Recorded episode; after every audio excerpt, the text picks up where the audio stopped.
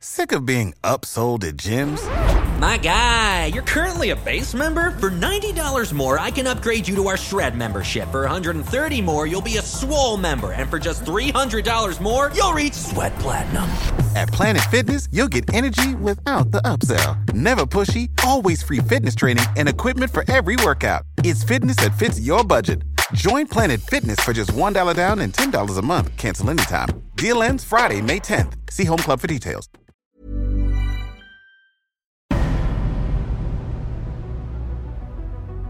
It was a tumultuous period, a time when people experienced major social and economic problems, which intertwined with religious disagreements and political debates. Of course, I could be talking about any century in British history with such a description, but only in the 17th century did these difficulties lead to civil war, the execution of a king, and a failed experiment with republicanism. What led Britain into this world turned upside down? What role did ministers and monarchs, James I and his son Charles I, play in its descent into chaos? Beyond Whitehall and Parliament, what can we learn from the lives of ordinary people about the fears and worries that drove people to action? And was the world that was delivered following these tumults a better one than the one which had preceded it? To answer these questions and more, I'm delighted to welcome Dr. Jonathan Healey, Fellow of Kellogg College, Oxford, and Associate Professor in English Local and Social History in Oxford's Department of Continuing Education. Dr. Healey specialises in early modern British social and economic history, including poverty, economic development, popular political history, and rural history.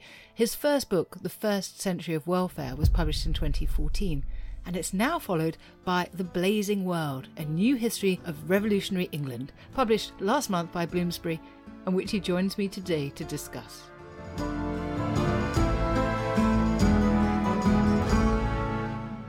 Dr. Healey, I am delighted to welcome you to Not Just the Tudors. I have long been a fan of yours from afar, and so it's wonderful to have a chance to talk to you about your exciting new book. Thank you for coming on. Thank you very much for having me. It's fantastic to be on such a fantastic podcast. Well, I like you already.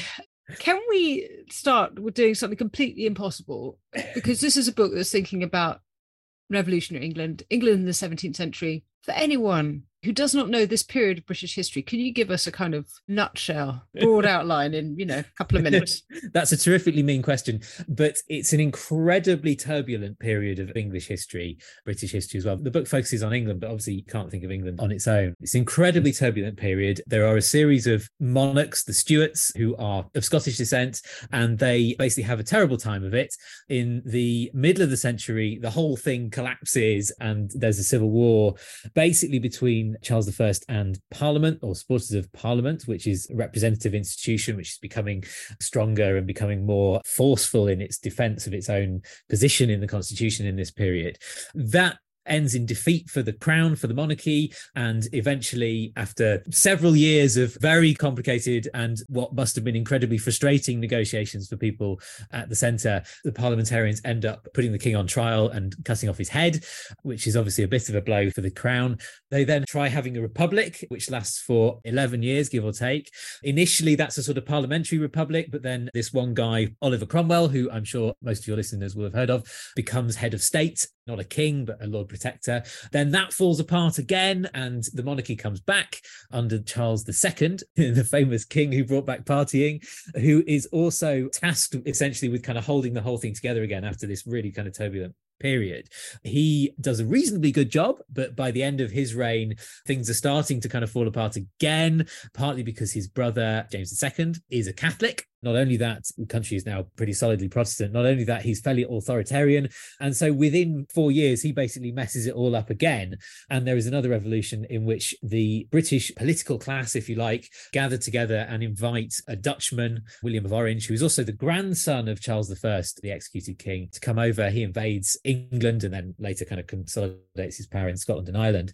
And that final sort of revolution of the period, known to posterity or known to some people to posterity as the Glorious Revolution essentially kind of establishes that the monarchy is fundamentally subservient to parliament. Let's talk a bit about your approach and let's maybe start with where you start. So the blazing world begins with James I of England, who's also James VI of Scotland. At least it begins in his reign, but you actually start with the story interweaving a pretend wedding in Cartmel in Cumbria and the gunpowder plot. What's happening there, and why did you choose to make that the departure point for your book? I wanted something striking and something which would grab the attention of the readers. But aside from that, briefly, what happens is in 1604, there's the sort of the great and the good of Cartmel, which of course now famous for sticky toffee pudding and a Michelin-starred restaurant, indeed. But then was a sort of backward, very very poor place, which really been dealt quite a rough hand by the Reformation. It had a priory which had been dissolved by Henry VIII and never really recovered from that.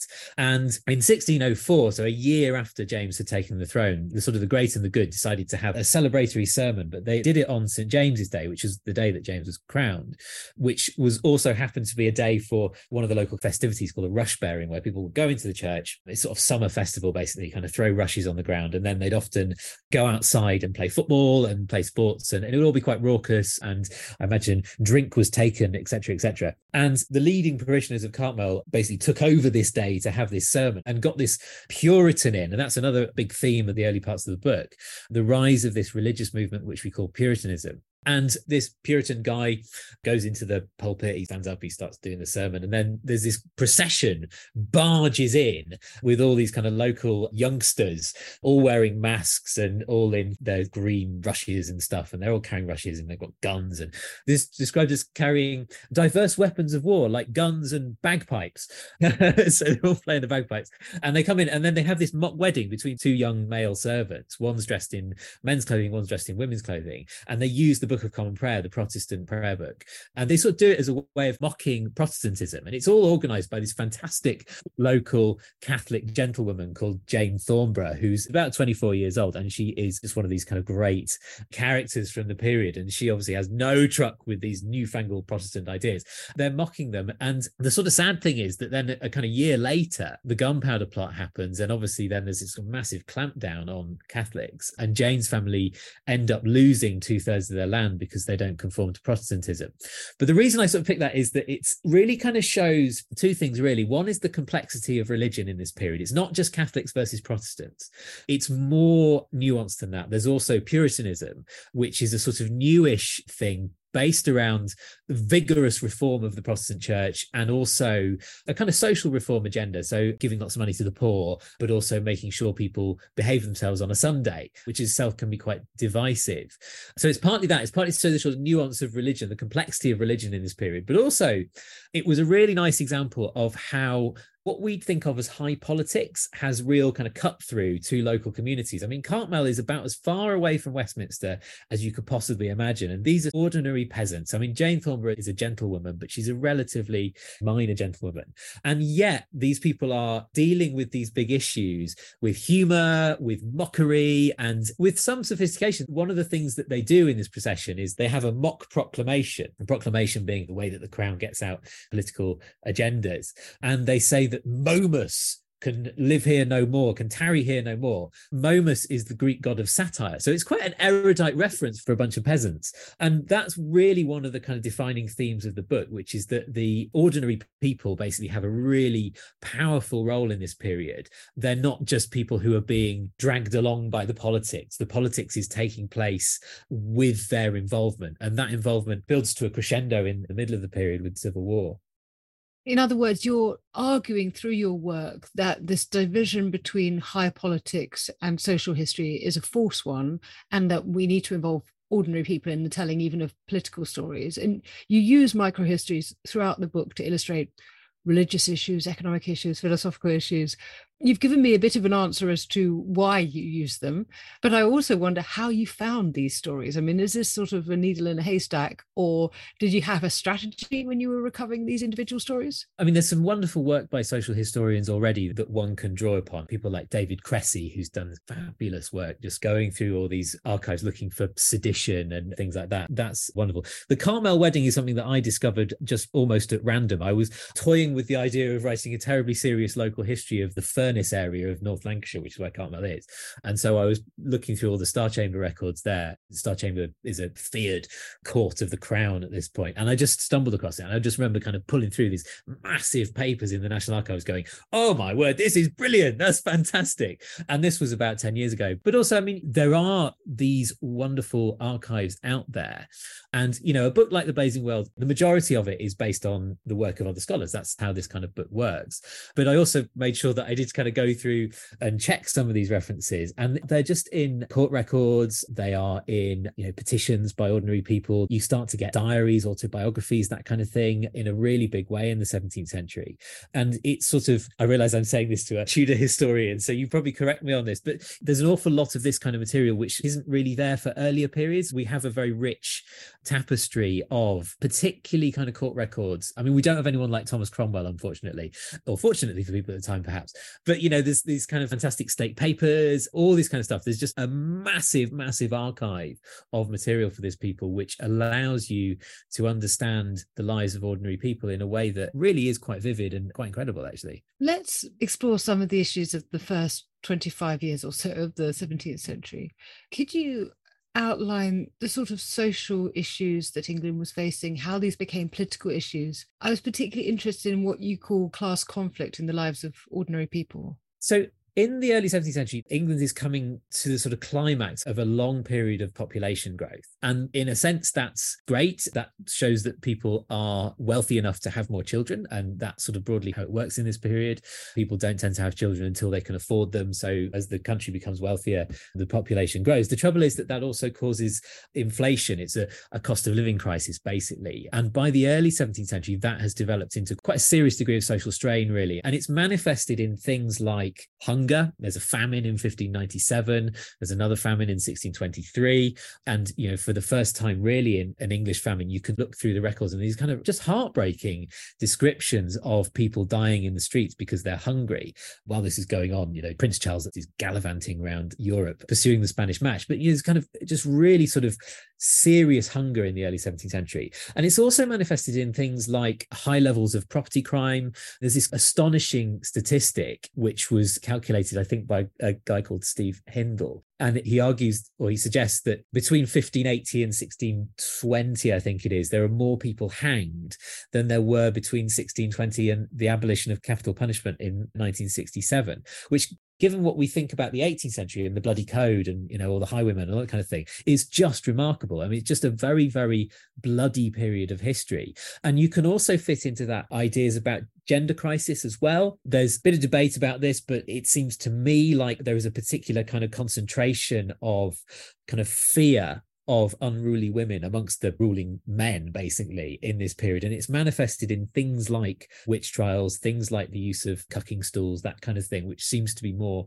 common in this period. There's lots and lots of reasons behind all that. But what I see it as fundamental is this pressure on society caused by inflation and population growth.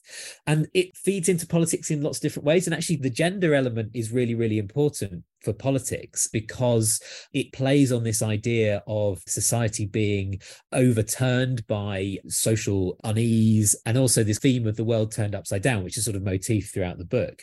In addition to that in kind of raw financial terms one of the big problems that the crown has in this period is that the value of their tax base is going down in real terms because of inflation. They find it difficult to increase the amount of tax that they're collecting in line with the real value of what they need. And that means that they have to then go to Parliament and say, "Can we have some more money, please?" And Parliament basically says no, unless you give us these kind of concessions. And that repeated process of negotiation becomes very very fractured so i sometimes say that in this period basically england itself is incredibly rich probably one of the richest countries in the world at this point but the state the crown is very very poor they find it very very difficult to get access to that money. There's blood in the system if you find the right vein, as one of Charles I's administrators sort of says. That's such a vivid picture of it. And I'm always struck by this idea that becomes so important in the early 17th century that the king must live of his own, must have enough money to fend for himself.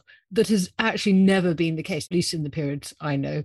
The period we're talking about for this podcast, Henry VII, Henry VIII, they've always done things to supplement that income, you know, dissolving all the monasteries, for example. Yeah. So there's always been another way of gathering cash. And then suddenly this principle is being applied quite strictly in this period. We probably ought to add religion in. Perhaps you can tell us a bit more about what you were saying earlier about Puritanism, give us a sense of the groups around at this time and how they complicate the story. One of the things I was trying to do in The Blazing World was actually give readers a sense of the real complexity of religion. And in a sense, the basic thing is that lots more people are reading about religion and thinking about religion. If we're looking at long term causes for instability. Print, obviously not new in this period, but there's more and more of it. It's more common. Literacy is much higher than it was 150 years ago. I also make quite a lot about the rise of the middling sort, which are basically people who have done quite well out of the price rise, out of population growth. They're farmers who have enough land to feed themselves and then sell a bit on. And maybe they rent out one of their houses to someone and they do really, really well. And these guys are more literate, they're more connected to the center, and they're more likely to find themselves thinking about religion and politics. And this is matched by a big growth in the availability of printed stuff about religion, about sermons, all those kind of things. And what that does is it creates this Tower of Babel effect where lots and lots of people have lots and lots of different views. And sometimes you read histories of the 17th century where you talk about Anglicans and Puritans, but it's much, much, much more complicated than that. You got people who are, I mean, I don't really use the word Anglicanism for the early part of the period because I don't think it's quite right yet. Most most of the Church of England people are Calvinists. They follow Calvin. They believe in predestination, all those kind of things. But equally, amongst those, you've got ones who are really, really devout. And broadly speaking, they're the Puritans.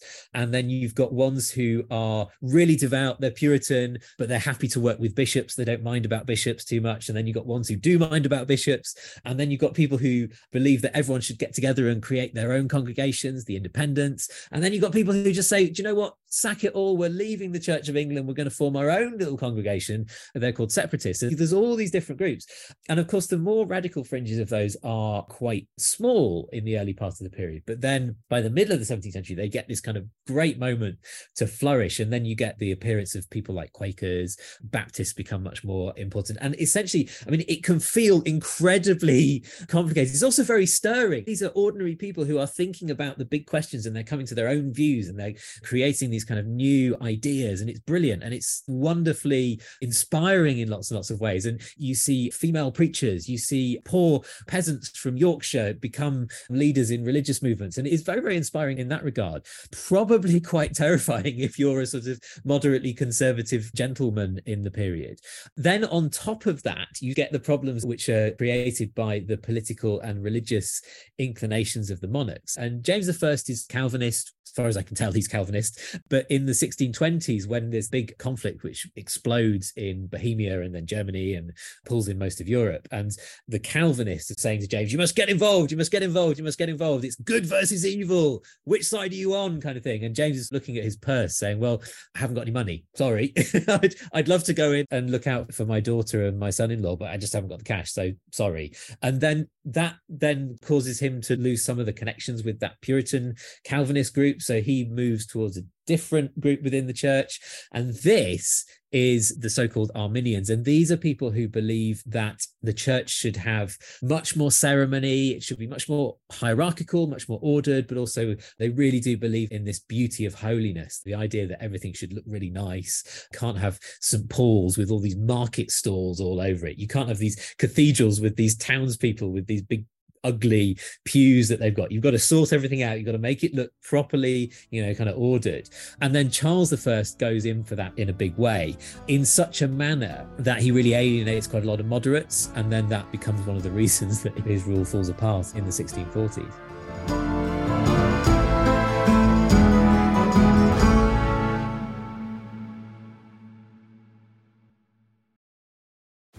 March 2023 marked 20 years since the start of the Iraq War. The war was waged to rid the world of a brutal dictator, yet it would end marred in controversy. So, why did the Iraq War go so badly wrong? And what legacies has it left behind today? Well, I'm your host, James Patton Rogers, and every Monday on the Warfare podcast from History Hit, we're exploring a different aspect of this tumultuous period in history. We'll be asking what was the role of the UK government and Prime Minister Tony Blair? Could the Secretary of State legally order British forces into Iraq, and could British forces follow that law? And how did ISIS rise from the destruction left behind? But ISIS, this peculiar strain that we all came to, to know very well in uh, the mid 2010s, really got its start because of the US invasion of Iraq. Join me, James Patton Rogers, on the Warfare podcast from History Hit as we look back on one of the most controversial conflicts in recent history. The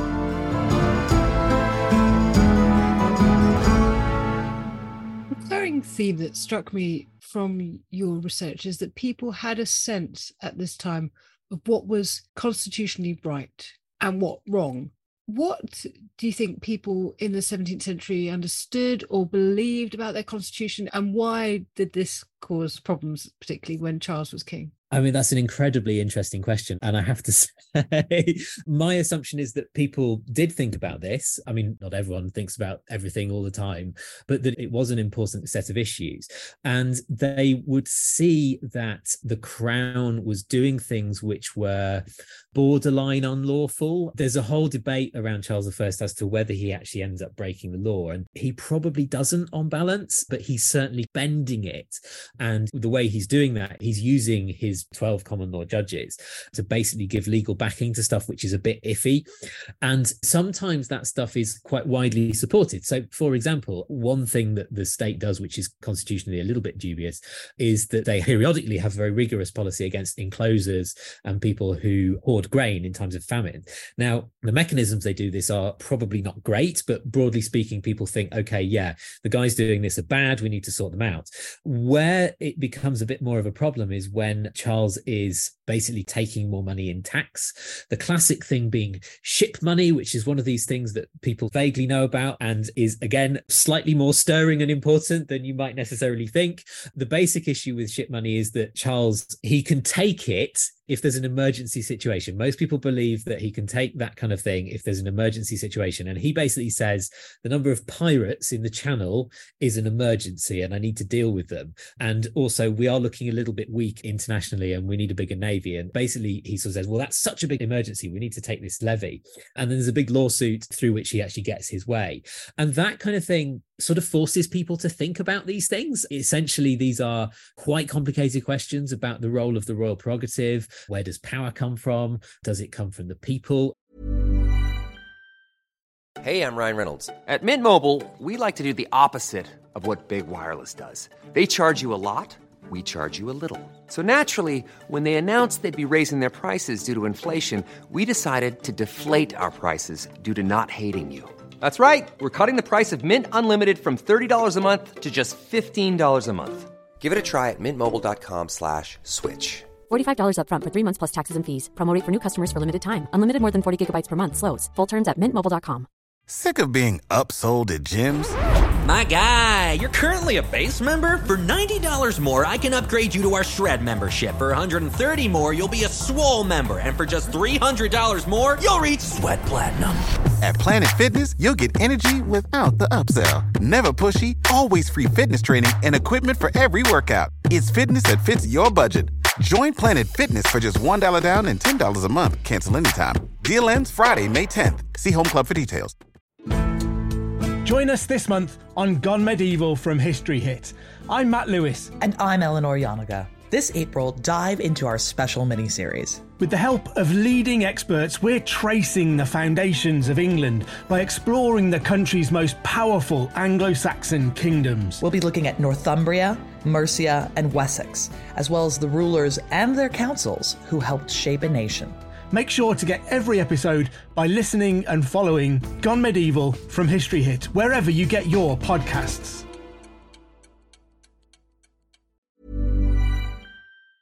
The other argument being that no tax is valid unless the people have given their assent, which they do through parliament.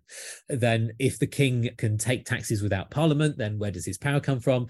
And it's very easy to assume that people don't really engage with this stuff. It's all in the abstract, it's all going on at London and Westminster.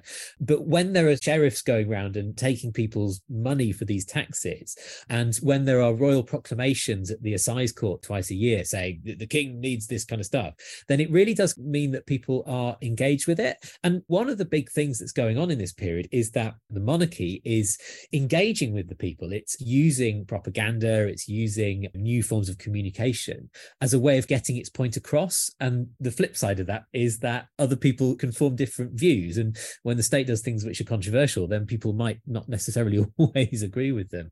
I think these kind of constitutional issues are bigger than people think with the Civil War, but that is another research project, I think. Yeah, it certainly is. And I mean, I take your point about ship money. If you've got an emergency because you're now attacked, you're at war on the sea, it's no good building ships then. They're not going to be ready in time. So, you know, being prepared for the coming storm is obviously crucial. Did Charles do some things, any things right? I'm vaguely sympathetic to Charles. I mean, he's stuffy, he's bit pompous. Got a great art collection. Just a genuinely quite a clever guy with a fantastic eye for art. He has Van Dyck over in London and he goes and sort of watches him paint and all this kind of stuff. And he seems like a all right family man, I suppose. But I suppose the, the other thing is that some of the things that Charles is trying to do in the 1630s, they're quite sort of old fashioned, but he is trying to reform society and uh, sometimes in quite sort of puritanical ways. He has proclamations against swearing and he certainly doesn't like disorderly behavior, but he really pushes for the rollout of the poor law, things like that. I mean, he uses the royal prerogative to do it, so it's questionable methods, but he does ensure that that kind of system is there and all that kind of thing. And I mean, he obviously makes mistakes, but then which politicians don't? And he is faced with very difficult circumstances in the 1640s. He's faced with enemies, if you like, who genuinely do want to reform the sort of political landscape and they say they don't they say they're going back to the ancient constitution but what they're trying to do get control of the executive is really pushing things in a new direction and i can understand why charles probably didn't want that because none of his predecessors had had to go to parliament to get their ministers approved. You can't imagine Henry VIII doing that, can you? I mean, he does feel like a man out of time, actually. I mean, you put him down in the 1520s and 1530s as he's king then instead of Henry. Done a blooming good job, really. I mean, he's got heirs who are male, you know, he's happily married.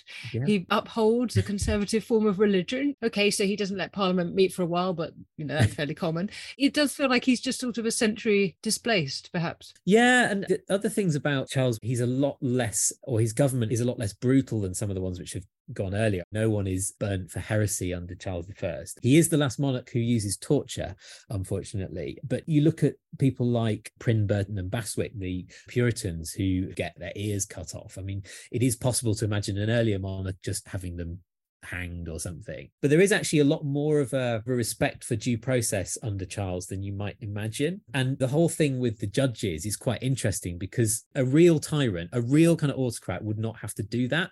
Whereas Charles does. He sort of has this veneer of lawfulness. Where I think his actions are less forgivable, I suppose, is where after the civil wars happened, he basically plunges the country into another one, which causes untold suffering and death just because he doesn't want to give away his prerogative. Can we talk then about the eruption of war between the king, the royalists or cavaliers, and parliament, known as the Roundheads?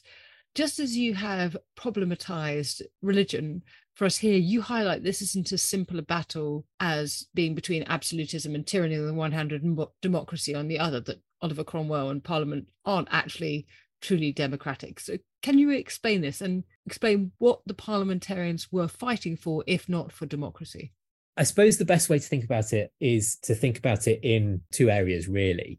There is a constitutional element. The parliamentarians are not fighting for democracy as we would understand it, i.e., they're not saying everyone should have the vote, although some of them do down the line. And some of them say all men should have the vote. And they're not arguing for modern democracy, but what they are essentially arguing for in constitutional terms is that the monarch should not be above the law and that ultimately sovereignty comes from the people, it doesn't come from God. Now, lots of royalists would probably agree with that. In addition to that, obviously, there's the religious element. The parliamentarians are more likely to be Puritans. There's also an element of what are they against? People in this period in the Civil War are partly fighting for things, but they're also partly fighting against things.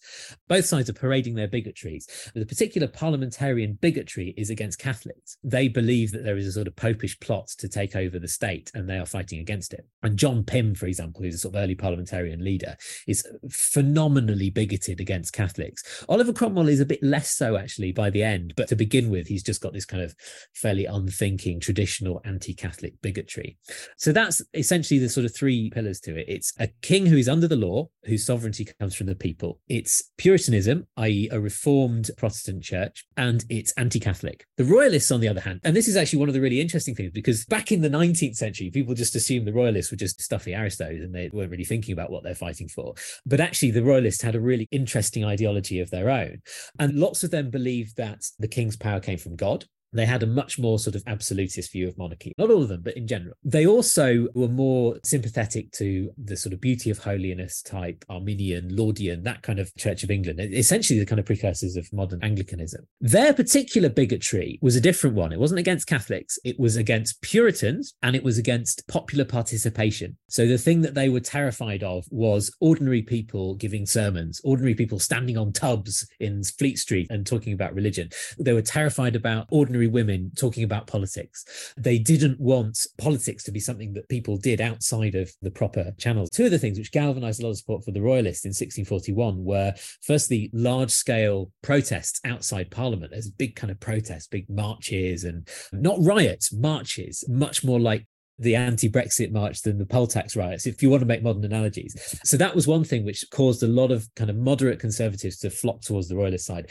And the other was religious radicalism. There's this kind of big kerfuffle, that's a technical term, in the late summer, early autumn of 1641, where basically these orders go out which tell people to pull down all these new paintings and altar rails and things in churches. And that's quite disorderly when that happens. And lots of moderates look at this and go, no way, we can't have all these people marching into churches and chopping up altar rails and lobbing them in the river. That's just anarchic. So at one point in the book, I say, well, the parliamentarians aren't fighting for democracy, but the royalists say that they are fighting against democracy. And what they mean by that is participation by the people. The parliamentarians aren't fighting for democracy in a modern sense. No way. But firstly, I would say that the idea that the people are sovereign is a sort of precursor to that, at the risk of sounding a bit Whiggish. It's a step in that direction. But the other thing is the royalists are basically arguing against democracy. They think that democracy is a bad thing. It's all about horrible oiks pulling down altar rails and stuff, and they don't want any of that, not on their watch. So I'm going to leap over the massive events of the mid 17th century, which people are going to have to go to your book to read all about. But I want to ask you quite a few other things. And I particularly want to ask you about the restoration of monarchy following the Civil War and the Republic and Oliver Cromwell and Protectorate, all this. Charles II restored to the throne in May 1660. After everything that's gone before, in this 18 years or so since the outbreak of civil war the return of the monarchy might seem like the biggest plot twist in history. Mm-hmm. Do you think the restoration is the failure of the Republic? Is it a genuine desire for the return of monarchy? Or was it widely predicted at the time? Lots of people thought, oh, yes, well, that's sort of inevitable. I don't think it was widely predicted, actually. I mean, it's very easy to look back at history and assume that what happens is inevitable. I don't think that was the case here. And you look at someone like George Monk, who's the general who brings back the king, brings back the monarchy, but it's quite late in the day that he actually says, Oh, by the way, this is my aim. And historians don't really know when he decides that that's what he wants to do. So it seems like, at least for him, and he's right at the center of it, it's quite late in the day that the monarchy becomes the solution. I think there's a gradual process of clawing back by the traditional political order, which starts in 1653, really. And the Cromwellian Protectorate is, in a way, a kind of step towards the old order because it's eventually becomes based on a single person House of Lords. They don't call it a House of Lords, but it is basically a House of Lords and a House of Commons. And that process has already started to take place. And initially in 1653, there's a written constitution, which is very, very interesting, but it is supposed to be a sort of partly a return to business as usual. And then that doesn't really work because it comes from the army. So there's a coup against the army, which is why Cromwell is offered the crown in 1657. And that then is another step towards the more traditional constitution. Then, of course, everything falls apart when Oliver Cromwell dies. And then it's possible to imagine lots and lots of different possibilities at that point. And in a sense, in hindsight, it probably looks like the restoration of the monarchy is the most likely, but you could have had a new protectorate. There's a suggestion that sort of parliamentarian General John Lambert could be the protector. They try restoring the rump parliament, which is this unicameral system. They do lots and lots of things. And eventually, the only one that sticks is the restoration of the monarchy. And of course, there's a question of what kind of monarchy is restored. And in the 1660s, on the one hand, you've got the monarchy really does try and restore pre Civil War Church of England. They try and stamp out Presbyterianism, Puritanism, all this kind of stuff. But on the other hand, in terms of constitutional stuff and where does tax come from, in 1660, the vast majority of tax now comes from Parliament, which it didn't in 1642. And all these kind of old prerogative courts like Star Chamber all been abolished. So it's a different monarchy, I think, in the 1660s. I don't think the Republic is the sort of complete dead end, if that makes sense. I wonder, what do you think Cromwell would have needed to have done differently for republicanism to have been a lasting alternative to monarchy, apart from perhaps live longer and have a more impressive son? I think Richard is one of the more sympathetic characters of the period because he basically just goes, Oh, do you know what? Not having this, I'm going to go into retirement. And he lives a long and happy life, pursued by his creditors for a bit. But once he's kind of shaken them off, he lives a long and happy life in Hertfordshire. But he doesn't have the support of the army, and the army is still bitter after what's happened in 1657. So the only way, really, I can see the Republic surviving is if they find a way of selecting a protector which manages to balance these different interest groups. And the army is a really big one. Because one of the things that Charles II does, which is very sensible at the time and very successful, is he gets rid of the army, just says, Do you know what? I'm going to pay you all off go home. And they do. They're quite happy to do that, most of them. So the army is a big political block in the Republic. And one of the things that Cromwell does by the end is he manages to alienate them, which is a mistake. Uh, his own personal connections and charisma is enough to kind of keep them on side while he's still alive. But then when he dies, you know, his young son, the young gentleman, Richard, they call him, just doesn't have that charisma. He's not a brother in arms. He's just a Hampshire gentleman. So that was a mistake. If they'd found some way of selecting a Lord Protector, but it's quite difficult to imagine how how that would work. May I ask you a big, broad question, which is about the role of fear in mm. driving events in the 17th century. I was struck by the letter you found from a French ambassador writing in 1620, who worries that he sees evidence in England of the forerunners of civil war. And of course, this is 20 years before the war breaks out. And it made me wonder whether fear is a kind of underrated cause of the mm. tumult of the century. Given what you've said about the rise of the middling sort and text and print and newspapers and things like that. Have you found much evidence of yeah. fear in your research? Oh, 100%. It's a really good point. There's so many moments in this period where one of the things about the Blazing World is it is very much a narrative history. And I know as academics are not supposed to write narrative history, but one of the things you really appreciate when you're writing narrative history is the way that events just take on a life of their own. If we have our sort of academic hats on, that, that's why it is so important to do narrative history, because if you're just writing about structures, if you're just writing about the slow burning social change, you don't always appreciate this some of the moments where just events take on a life of their own, they're often driven by fear. And the 1620s, the fear of what the Duke of Buckingham might do, the fear of Puritans, the fear of Catholics from the other side. And then in 1641, things like the Irish Rebellion in 1641, where the parliamentarians really whip up this sort of fear of this great uprising in Ireland where Protestants are being allegedly massacred and the Irish are going to come over to England and massacre people in England. And they use that as a kind of political tool. And they're able to do so because it is fertile ground, because people are genuinely afraid of this kind of thing. And again, as you say, that fits into this sort of new world of print, because one of the things with the Irish rebellion is that immediately it becomes the sensational news item and this stuff is rolling off the press with these kind of horrific sensationalized depictions of violence and everything.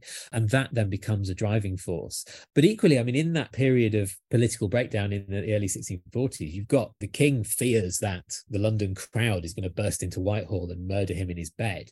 The parliamentarians fear that if they don't control the king he's going to have them beheaded which he's probably got reasonable grounds to do at this point point. So I think you're right. Fear really is a kind of driving force and it intermeshes with this world of print, but also this world where events are just moving so fast and everything is on a knife edge. And I think in those situations, fear and prejudice can become really powerful sources of action. And that's definitely what happens here. You called your book Blazing World, and it's the title of a novel written by Margaret Cavendish, the Duchess of Newcastle, in 1666, whose husband was a royalist captain general the story she tells is of a young woman's journey into a new world, classic story quest, and her experience of the utopian society she finds there. And so I wondered about your intention in using this title for your work. Do you think a utopia emerged out of the tumult, or if that's going too far, do you think that life was much improved? And if so, what evidence would you offer in support of that? I mean, I think by the late 17th century, because of what's happening in the wider economy, English people are generally better off. And that's particularly the case for the labouring poor. So there's no more famine, plague has gone after the 1660s.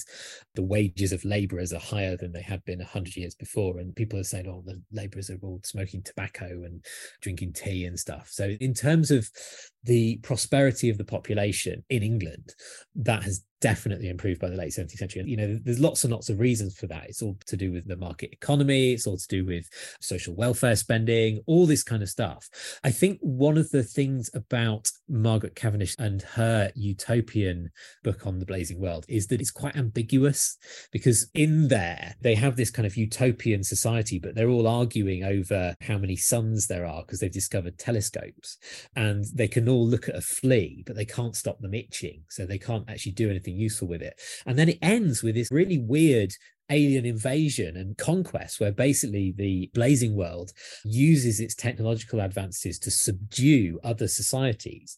Now, there are lots and lots of different ways of reading this, and I don't think the secrets of the Duchess of Newcastle's mind are ever going to be revealed to us at any point soon. But one really interesting reading of this, which I was really taken by, is that it's almost a critique of imperialism in this point. And in some ways, we can see the same thing with England in that it's very, very prosperous. And a lot of that prosperity is coming from internal things. It's coming from greater agricultural productivity, but some of it, a significant portion of it, is also coming from the beginnings of colonialism.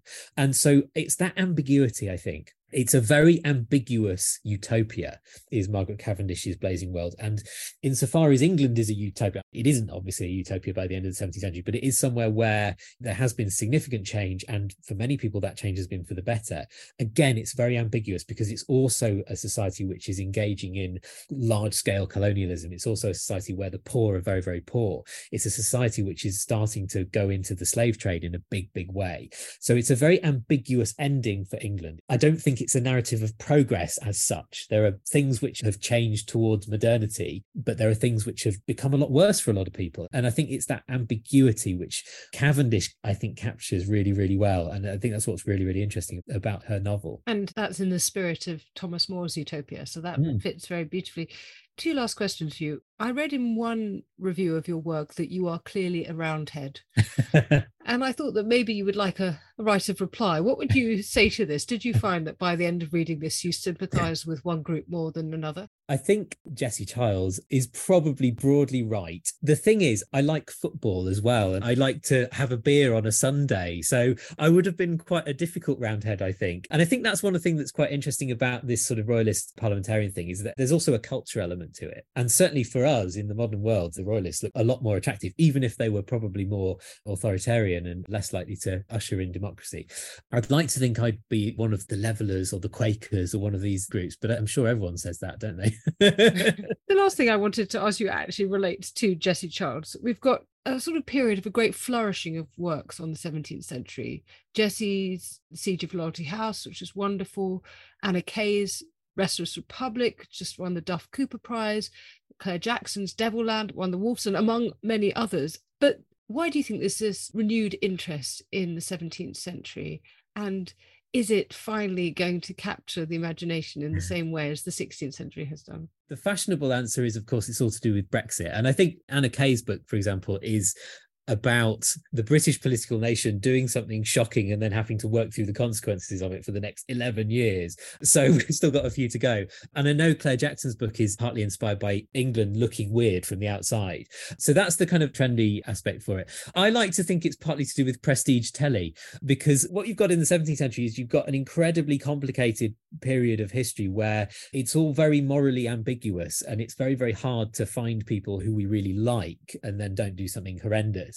And it is a bit like some of these TV shows where actually they're entertaining, they're complex, they've got a driving narrative, but my god do you hate all the characters? And i think the passion for that might have pulled itself into history but but also a more sort of serious answer as well is that at the moment we are thinking about things in this country. We are thinking about things like where does sovereignty come from? We are thinking about things like the relationship between the state and society more general than the population. We're thinking about what does democracy really mean? And i think with all those kind of things these big constitutional questions are really pertinent. So i think that is part of it. I like that answer. I like the idea that it's both high politics of course we now know is completely connected to low politics and societal changes and also what's on telly. I think that's really important. I mean in terms of what sort of history is interesting and how we're writing history that's a fascinating answer as has been this whole conversation. Thank you so much for giving us this taste of this wonderful work, The Blazing World, subtitle, A New History of Revolutionary England, which people should pick up a copy of. Thank you so much. Brilliant. Thank you so much. And thanks to my producer, Rob Weinberg, my researcher, Esther Arnott, and Stuart Beckwith, who edited this episode. And thanks to you for listening to Not Just the Tudors from History Hit. We're always eager to hear your suggestions for podcast subjects. So drop me a line at notjustthetudors at historyhit.com or on Twitter at notjusttudors. Also, if you're in need of an extra hit between podcasts, do sign up to our newsletter, Tudor Tuesday. Details of how to do that are in the notes below this podcast. And please rate, rank, bestow multiple stars, and comment on this podcast wherever you listen, including on Spotify. It really helps more people find not just the Tudors. History is full of extraordinary people the Tudors being just a handful. In my latest film on History Hit, we meet Bess of Hardwick and go inside the incredible house that she built, a house that defines the elegance and grandeur of the Elizabethan age, a house fit for a woman who climbed to the top of the Tudor social ladder. To find out more about the life of Bess and many more fascinating figures from the past, sign up via the link in the description with the code TUDORS for an exclusive discount.